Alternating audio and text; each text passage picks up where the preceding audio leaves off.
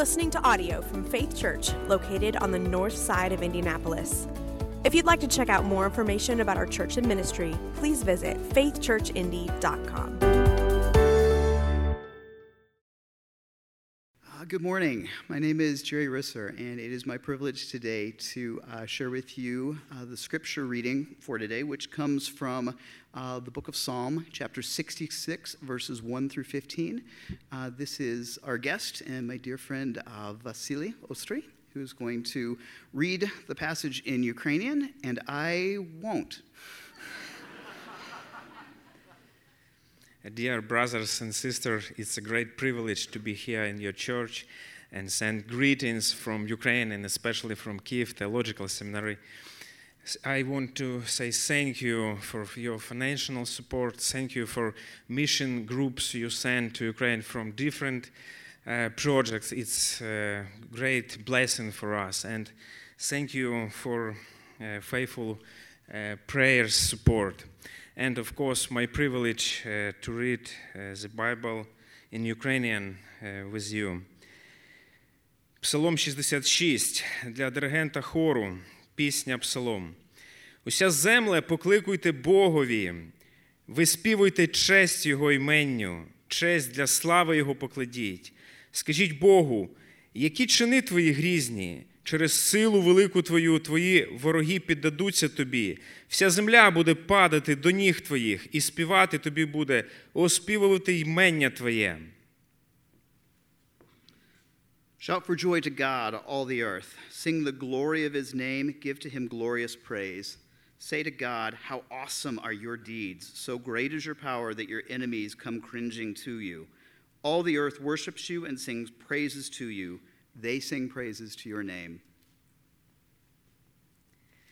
Ідіть і погляньте на Божі діла. Він грізний у ділах проти людських синів. Він на суходіл змінив море. Переходили річку ногою там, де раділи ми в ньому. Він царює навіки своєю могутністю. Очі його між народами зорять, нехай не несуться від, відступники. Come and see what God has done. He is awesome in his deeds toward the children of man. He turned the sea into dry land. They passed through the river on foot. There did we rejoice in him who rules by his might forever, whose eyes keep watch on the nations. Let not the rebellious exalt themselves. Благословляйте народи нашого Бога і голос слави Його розголошуйте, що зберіг при житті нашу душу і недавно зі наші спіткнутись. Бо Ти, Боже, нас випробовував, Ти нас перетопив, як срібло перетоплюється, Ти нас до в'язниці впровадив, Ти путо поклав нам на стегна, Ти їздити дав був людині по головах наших. Ми війшли до огню і до води але на широкі місця ти нас вивів. Увійду я додому Твого з цілопаленням, обіти свої тобі виплачу ті, що їх вимовили губи мої, і сказали були мої уста в тісноті. Цілопалення ситих тільців піднесу тобі, з димом кадильним барянячим, приготую биків із козлами. Bless our God, O peoples. Let the sound of his praise be heard. who has kept our soul among the living and has not let our feet slip. For you, O God, have tested us. You have tried us as silver is tried. You brought us into the tent. You laid a crushing burden on our backs. You let men ride over our heads. We went through fire and through water, yet you have brought us out to a place of abundance. I will come into your house with burnt offerings. I will perform my vows to you, that which my lips uttered and my mouth promised when I was in trouble. I will offer to you burnt offerings of fattened animals with the smoke of the sacrifice of rams. I will make an offering of bulls and goats. This is the word of the Lord. You may be seated.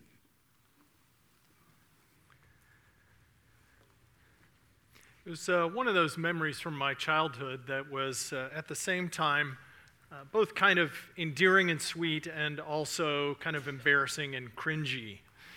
Uh, every time I would go to my grandmother's house, on top of her refrigerator, there was a little glass filled with blue and yellow sand that I had made for her in Cub Scouts one year when I was about eight years old. One of those sand art things, and you know, you take the toothpicks and make little swirls and patterns in it. And, and if I recall, I think then we put like an inch of Elmer's glue on top of it and uh, stuck a few little wildflowers in it and a couple of toothpicks with a piece of lined paper that said, I love you. And that sat on the top of my grandmother's refrigerator for years. Uh, even after she moved into a care center, she made sure that that went with her. It was not a great work of art, but it was an eight year old's attempt to express uh, appreciation and uh, love and thankfulness for my grandmother. And yet, as I got older, I would go and see it there and just sort of hang my head and think, oh, Jam, why are you keeping that? That is not attractive. but she loved it because, again, it was my attempt to tell her that I loved her. Now, it may have also had something to do with the fact that she was a really gracious and patient person because I was not that great at gift giving. Uh, that is not one of my gifts. I remember uh, another year for Christmas, I gave her, um, I think it was, a, it was like a little plastic mouse about a foot tall uh, with a winter scarf and a Santa hat, and he's holding a book of Christmas carols. Who wants that? Only a grandmother would be glad to receive something like that from her grandson. I just feel like, you know, in telling these stories, you all have heard me say how for years we got all these white elephant quality gifts from my mom, and I'm now realizing I perhaps inherited more from her than I want to acknowledge. Gift giving is not one of my strengths. Uh, I think it's the tension of wanting to find the right gift and the right words on the card that will express uh, all that this person means to me and then not doing it very well uh, because it just doesn't come naturally. And frankly, too often I leave it to the last minute. I don't think ahead. I don't put as much effort and time into it as I ought to. So I will sometimes find myself running to Target as my savior uh, to find the right card and the right gift that will hit the sweet spot of, boy, this is really meaningful, something my wife Amelia would really like. Uh, it will impress her and it won't cost too much. I don't manage to land that very often. That's part of the problem, isn't it?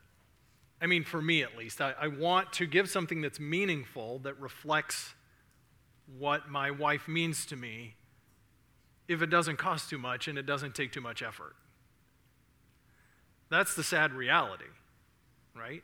Because a, a gift is ultimately about an expression of someone's worth, someone's value, You're putting in tangible form something that says, here's what I think of you, here's how I thought about you. And we do that all the time, right? I mean, we, even as a people, we make statues and memorials and parks and plaques to commemorate important people or significant events or movements like the Washington Monument or uh, the MLK Memorial or the Soldiers and Sailors Monument downtown that was honoring Civil War veterans. Right? We, we give gifts to people that matter to us on birthdays and anniversaries and Mother's Day and Father's Day. And there's just this drive inside of us to express appreciation and a recognition of someone's value, their place in our lives, how good they have been to us, and how much they mean to us. There's something in us that wants to pay tribute, that wants to honor. That's what worship is, ultimately. That's what we're doing when we gather here. That, that's the point of this series that we've been going through on transformation, looking at what we do when we gather as God's people to worship, how we choose to do what we do, and then how that shapes us in turn. And we've seen, for example, last week when Pastor Joy did a great job talking about prayer, how prayer is sort of reorienting us to remind us who we are and where we're going. It's, it's putting us in the context of relationship and, and God's goals. And next week, we're going to be looking at the Word of God and, and how the Word of God helps us know what we know and how we know what we know. And today we're looking at giving, at offerings as an expression as we gather together of a different kind of economics.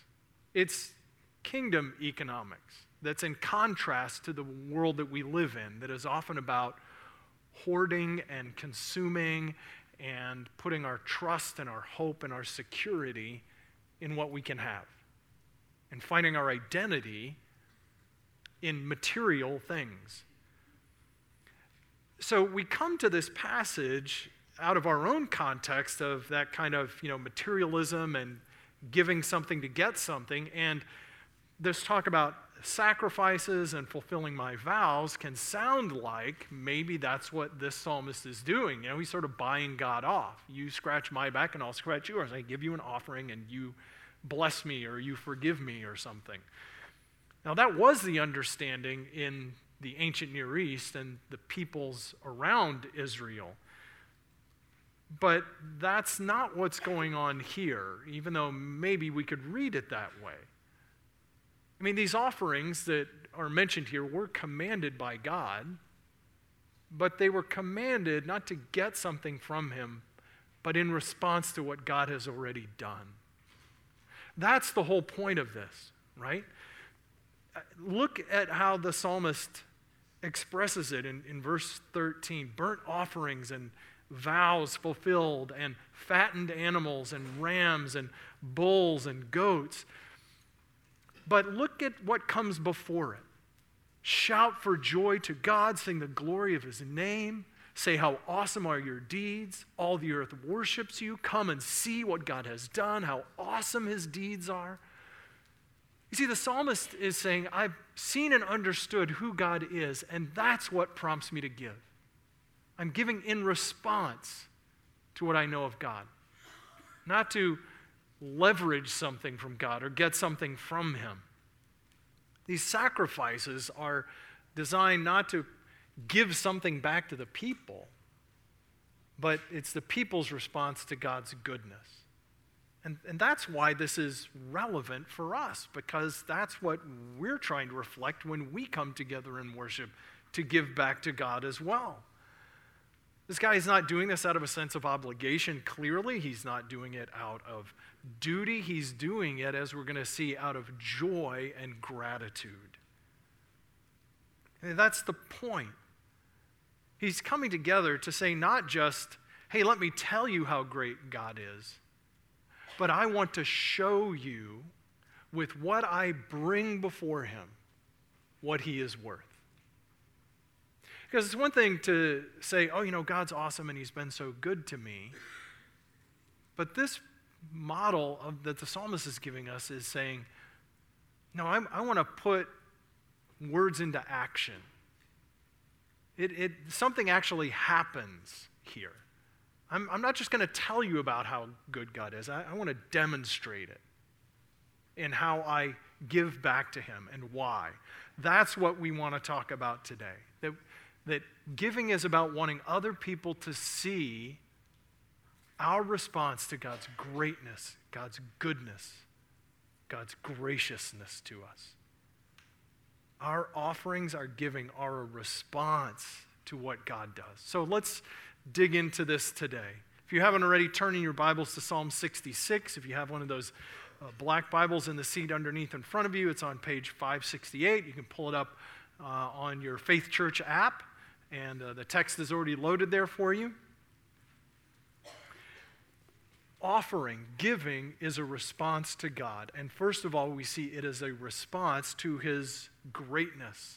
As we are aware of God's greatness, it prompts a response of joyful giving and gratitude to Him. Shout for joy, all the earth, the psalmist says in verse 1. Sing the glory of His name. Say, How awesome are your deeds! So great is your power that even people who would oppose you don't, can't even stand up to you. All the earth worships you and sings praise to you. Come and see what God has done, how awesome his deeds to the children of man.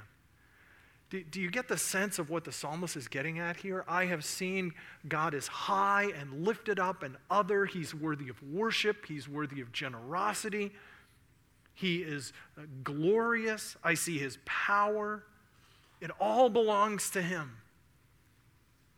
And that's one of the most important things that giving does for us as we gather together. It breaks the power that money can have to sometimes try and do those things that only God can do and offer the things that only God offers.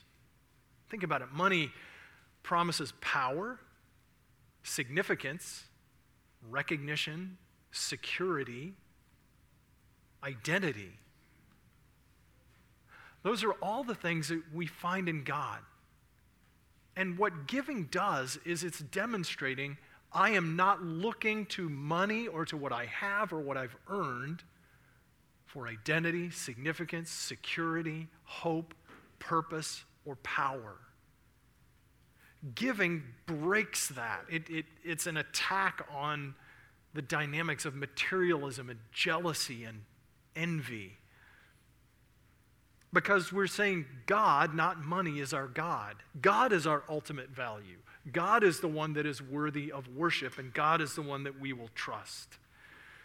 It's one of the ways that as we come together as a community, we are declaring what God is worth. He's worthy of our sacrifice. we'll talk more about that in a minute. It's also a reminder that we are not owners, we are managers of what God has given to us. We're stewards.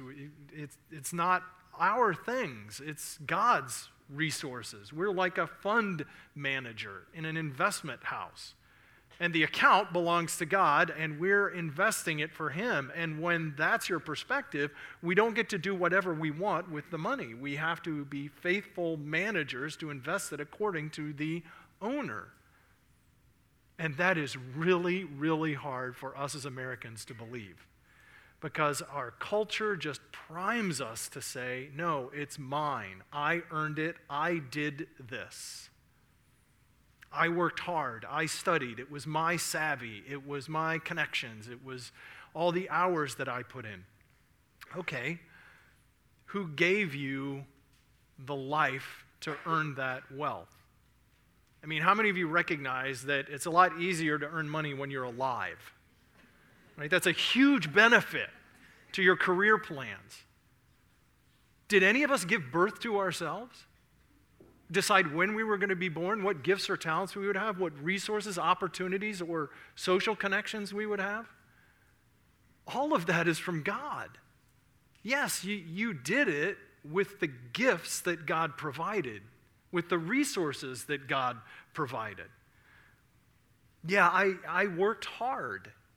Yes, that's right, with the energy and the ability that God provided. And then when we're not able to work hard, we can become frustrated. Why am I sick? Why am I tired? Why doesn't my body work the way it ought to or it used to?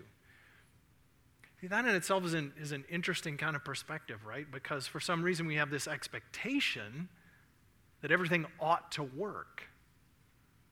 But we know we live in a world where everything is falling apart and heading towards entropy, death, and chaos. So, why do we think that God owes us something in that way? I mean, we have many people here involved in the medical profession, and you all are aware of the many, many, many ways that our bodies can go wrong.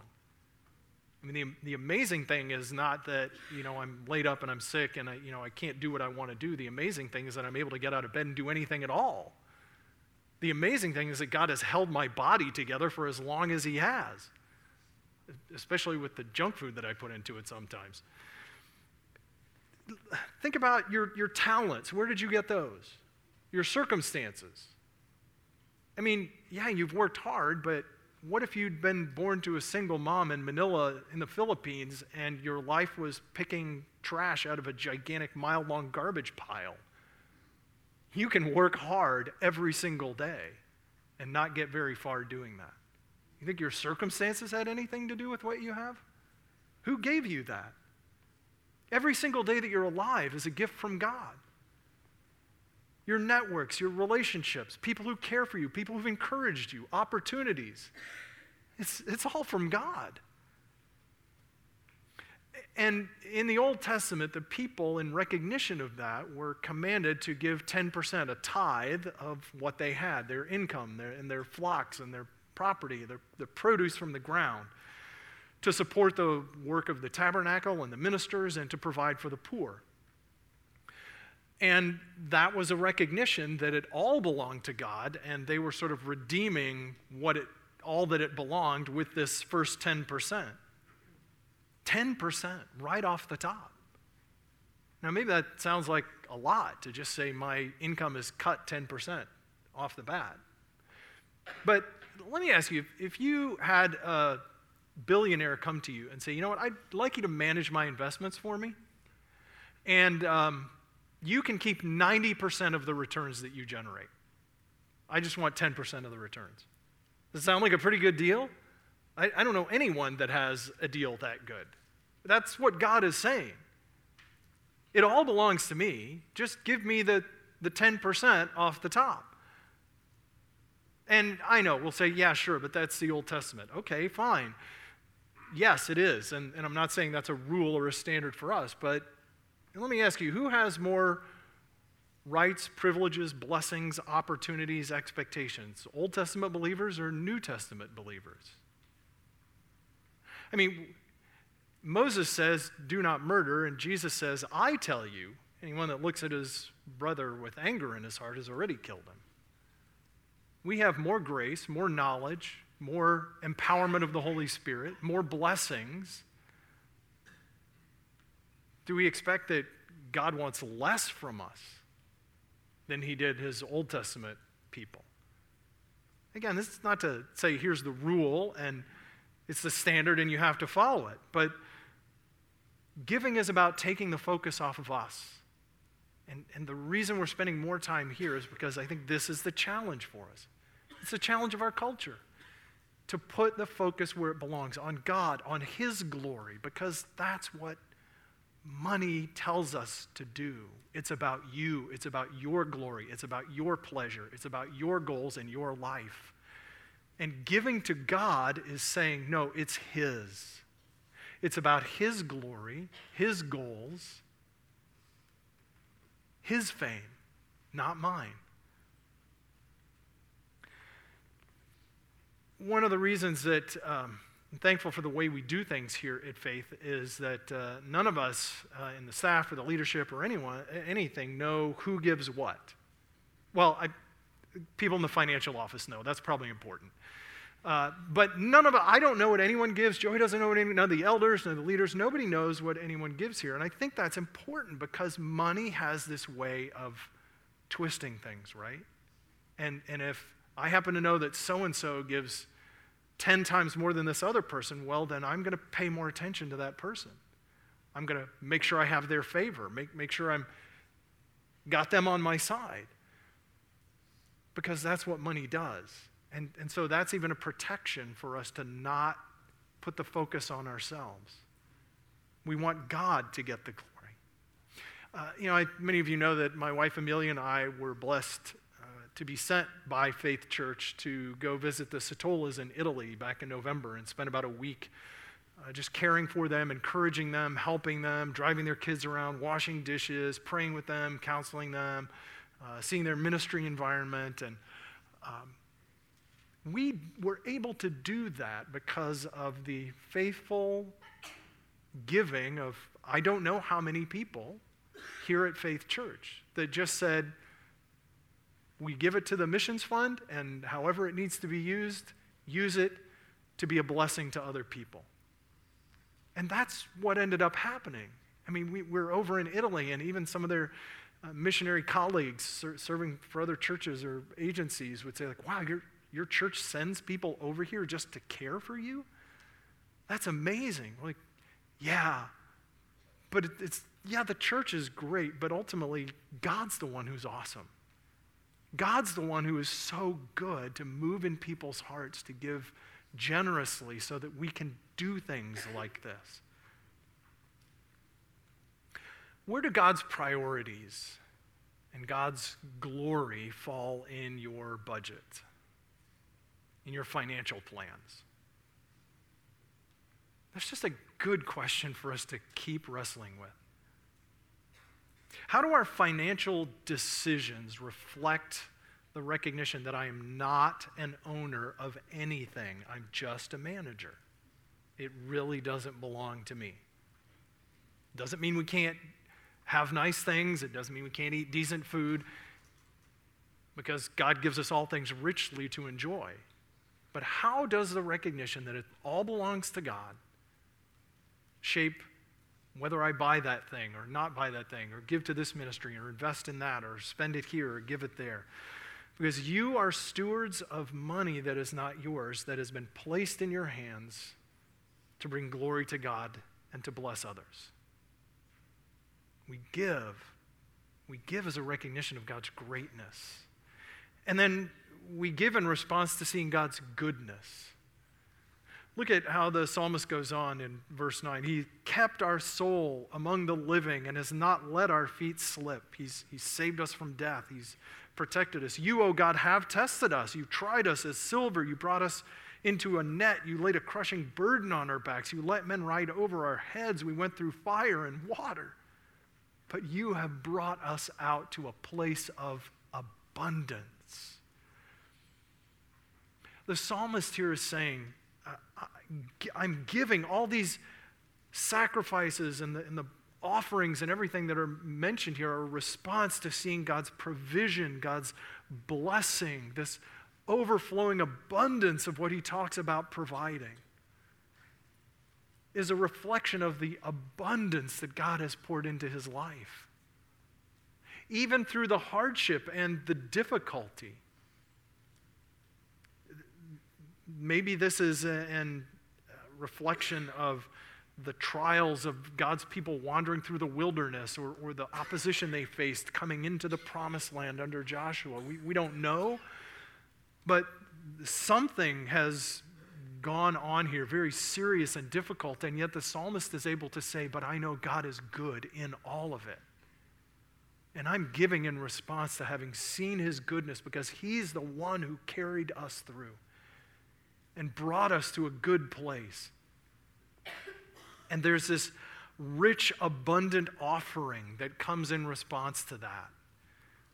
Because the Old Testament believers were not just asked to, to give, but to give the best of what they had.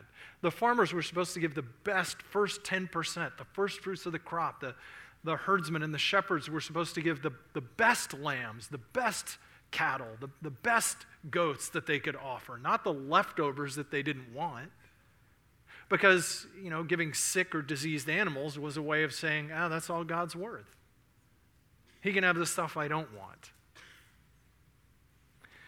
Paul Harvey, many of you may uh, remember, was a pretty well known radio commentator in the 60s, 70s, 80s. He had a talk show and uh, would talk about news and uh, you know tell interesting stories way be- you know long before the internet before we could go online and surf for all this stuff on our own we needed paul harvey to tell us what things were happening so he shared this story one time of uh, true story a woman who called into the uh, butterball turkey hotline that just sounds so American, doesn't it? We have an 800 number that you can call into when you have questions about how to cook your uh, Thanksgiving or Christmas turkey. So this woman calls in and says, I've got a turkey that's been in my freezer for 23 years. Is it still safe to cook? And the representative says, Well, if the freezer's been below zero for the whole time, I mean, it's probably still safe to eat, but after 23 years, there's not probably going to be any flavor left. And the woman says, Yeah, that's what I thought. We'll just give it to church.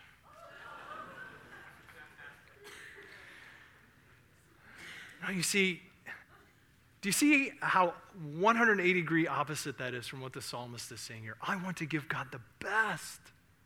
I, I want him to get the best of what he's put into my hands, not the leftovers, not the scraps. Man, there are way more times than I like to acknowledge that I, you know, I've delivered sermons that I didn't put my best effort into, I didn't give enough time to. And sometimes just from the press of events, but sometimes I just found other things that I'd rather do. And all of us have probably done that in various ways. We've given or served out of whatever's left that we didn't really want. I can, I'll squeeze that in if I've got an extra 10 minutes. And no, see, the, the psalmist is saying, don't bring in the leftovers, don't bring in the scraps, bring in fatted animals, rams, bulls, goats. I, I want to give you the best, God. Because sometimes we can even let people know how much they should appreciate we're doing for them, right? Like, yeah, I'll help you and it'll be a really big inconvenience, and boy, you're lucky to have me. I mean, we don't really say that, but we kind of say that, right? I'm not really giving you my best because you're not worth it. I've got something else I'd rather be doing, but I'll help you if I have to. It's not a sacrifice if it doesn't cost anything. It's the very definition of a sacrifice, right? That's why you, in the Old Testament, you didn't offer the leftover diseased, crippled animals that you didn't want. God deserves the best because he's been lavishly good to us. A sacrifice is the gift of the best. There's a, a, passage in Hebrews 13 that I, I think brings us together really well, that, that points us ultimately to Jesus as the one who fulfills this, and then what we do as a result. Through Christ, let us then continually offer up a sacrifice of praise to God, the fruit of lips that acknowledge His name. Hey, it sounds great. My sacrifice is praising God. Do not neglect to do good and to share what you have, for such sacrifices are pleasing to God. Do good. Give of yourself. Give your best. Love as you have been loved. Give as Jesus gave because he did not hold back. Jesus was not tight fisted. Jesus did not, you know, sigh resignedly and with frustration about the crowds, you know, asking for bread. Oh, fine, if I have to multiply the loaves and fishes again. You people don't really deserve this, you know. No, G- Jesus gives good, and he gives good all the way to the end. He pours out his life. So we give the best that we have to offer back to God because that's what God has done for us. And we're called to emulate our Savior. We give our best back to God to bless others because that's what He's done to us. So, how does the goodness of God show up in your giving? that we would serve and volunteer with excellence, that we would give our best, that, that we would, you know, not be like my brothers and I were. There's, you know, one candy bar and one brother cuts it and then the other one gets to choose which parts to take, right? Because it's each man for himself. Because my brothers wouldn't have known what to do if I just said, no, you guys take it. I'd rather you have it so that you can experience the good. No, I want the Snickers bar. Right? But God is turning all that upside down. And He's not saying don't enjoy the Snickers bar, but He's saying, are you looking out for others as much as you look out for yourself? And being as generous as God has been to you. We give our best and our first because God is a generous, richly, abundantly, lavishly good giver to us. How does that show up in your giving? Because when we see the goodness of God to us, we want to share that with others. And then giving, finally, is a response to God's graciousness, His, his grace, His undeserved saving, rescuing of us. Look back at verse 6 and 7. He turned the sea into dry land. Well, when did God do that? Only one time, I think, that we know of. Jordan crossing, maybe, but the Red Sea is what he's talking about. Is this the Exodus, right? They passed through the river on foot. There did we rejoice in him who rules by his might forever. He keeps watch on the nations. Let not the rebellious exalt themselves. Don't be proud and think that you're above God's grace. It's interesting here if you notice that we don't know if the psalmist was in the Exodus generation, if he actually crossed the, the Jordan or the Red Sea, but because he talks about they passed through the river on foot, but then he says, There did we rejoice in him. So it's almost like there, there's this connection that he sees spiritually to these people and God's acts in history that have gone on before. Maybe he wasn't physically there, but he's saying by faith, I'm part of that community, and we're all part of that community together. And we need to remind ourselves of how good and faithful and gracious God has been to us. To take us from slavery to freedom,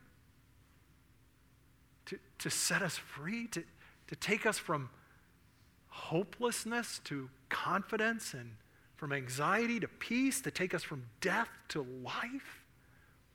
What in the world could we do to deserve that? There's, there's nothing that we offer or give or provide for God that, that says we deserve it. And, and then, of course, this is pointing forward, this echo of the Exodus, to Jesus and the greater Exodus that he brings for his people, right? Jesus goes all the way through the, the, the, river, the raging waters of God's wrath to quell them permanently to undeserving people like us. Jesus is the one who has fulfilled all of this in himself. And, and he takes that tithe from the Old Testament and, and now he expands it because now it's not just 10% that belongs to God, it's all of us. I mean, we've been redeemed from death to life so that we belong to God completely. Our minds, our wills, our emotions, our property, our relationships, our careers. It all belongs to God, not, not just the 10% off the top.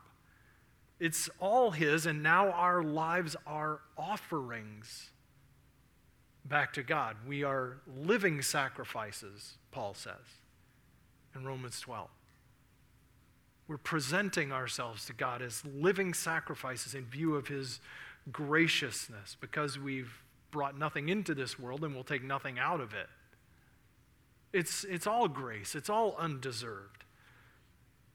And that's why in our worship service, as God's people, we, we hear this invitation of God to come and worship Him and acknowledge His greatness and His goodness and His glory.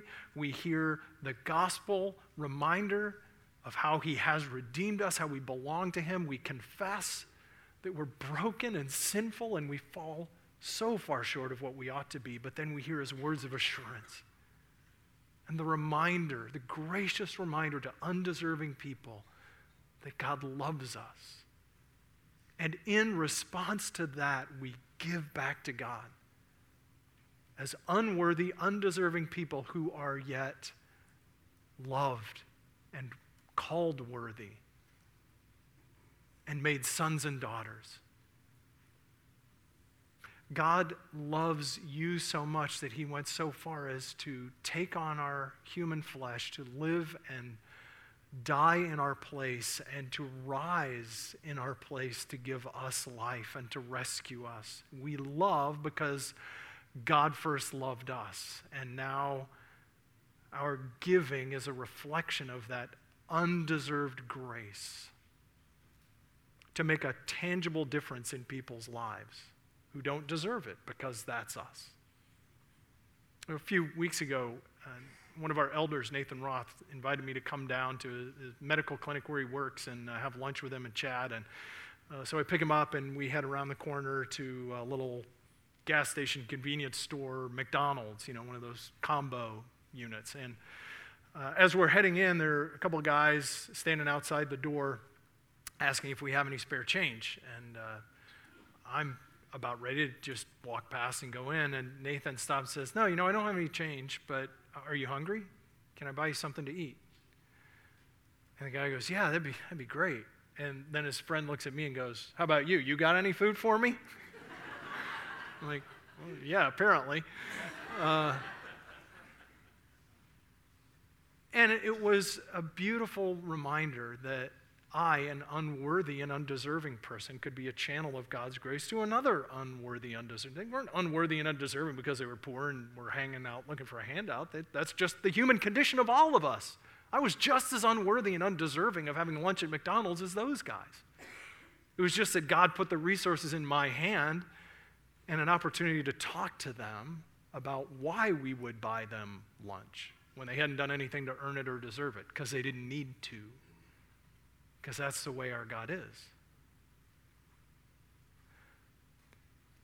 So, where does generosity to, quote, undeserving people show up in your giving? Because, man, I, I find it so much easier to give to, quote, deserving people. But that's not the way God is. He gives to undeserving people. Does my giving reflect the radical grace of God to undeserving people like me?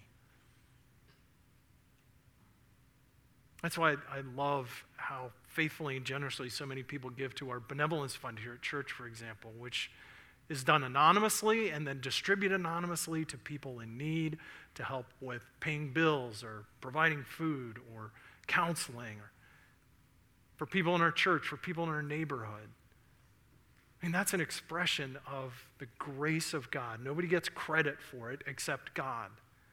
And it's given to all who need it. Am I giving to people who can give me nothing in return? Because really, God doesn't need us, right? I mean, He uses us, but He doesn't literally need us. Does my giving reflect God's generosity to people who can give nothing in return? You know, my uh, grandmother uh, and, and now my wife uh, continues to be uh, very gracious with me in my uh, sometimes very poor attempts at gift giving uh, in ways that don't always reflect what I want to be true about how I esteem people that I care about. It's one thing to say, you know, I care about you, I value you.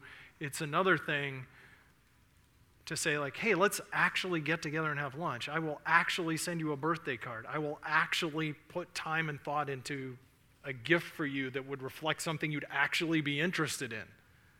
I will actually help you move that furniture or paint that room or help pro- provide money for that bill that you can't pay. That's what love does. That's what God has done for us to enable us to do for others. I have a friend, ministry colleague, uh, who uh, did a master's in bioethics up at uh, Trinity and works uh, in a ministry trying to defend vulnerable women and children. And it's hard, hard, difficult ministry with very high stakes. And uh, she was on Facebook recently and posted something that just, man, grabbed my attention and was kind of a gut punch and maybe a bit of a wake up call. She said, You know what? I'm tired of people liking and sharing my posts without actually donating anything to help make this ministry happen. I'm still processing through that because I don't know if that's the wisest thing to do, but I get where she's coming from.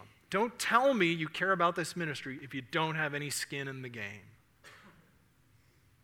Likes and shares aren't going to help me rescue vulnerable women and children.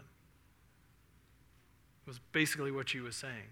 Now, that may be a little blunt. Maybe that's not as gracious as it could have been. But I, I think there's an element of truth there that I think maybe is reflected in what we've been looking at today. Jesus is not looking for fans. He's, you know, not necessarily, if I can put it in simplistic terms, not looking for likes and shares. He's looking for followers, literal followers. People not just, you know, like social media followers, but actual followers. People who will do what he says, trust him, follow him, walk in his ways, love him, serve him, let him work through us. That love and acceptance that my grandmother showed and Amelia continues to show me is such a blessing because I don't always get it right. And it's a wonderful reflection of God's grace to me because I know I don't always get it right and I get my priorities messed up. But I also want to not keep having my priorities messed up if I really love her, if I really love God. If I really love him, I'm going to ask him to help change me and to help me grow to reflect more of what matters to Him in what I spend my life on, in what I prioritize. Worthy is the Lamb that was slain to receive wisdom and power and wealth and honor and blessing and glory forever. Let's pray. Jesus, you are worthy. You are worthy to receive worship and glory and praise, not just in word, but in our lives and in what you've entrusted to us. Father, we acknowledge that, yes, we have earned and we have worked through the circumstances, the talents, the opportunities that have all come from you. Lord, help me to see my time, my money, my connections, my job, my relationships, my life as given to me by you for the good of those around me. Help me not to believe the lie of our culture that, that I'm poor, I need more, I don't have enough, I don't owe anyone anything. Father, it's all yours. May we be yours. May I be yours. And may I give out of my life to reflect that because you are worthy. Thank you. We pray in Jesus' name. Amen.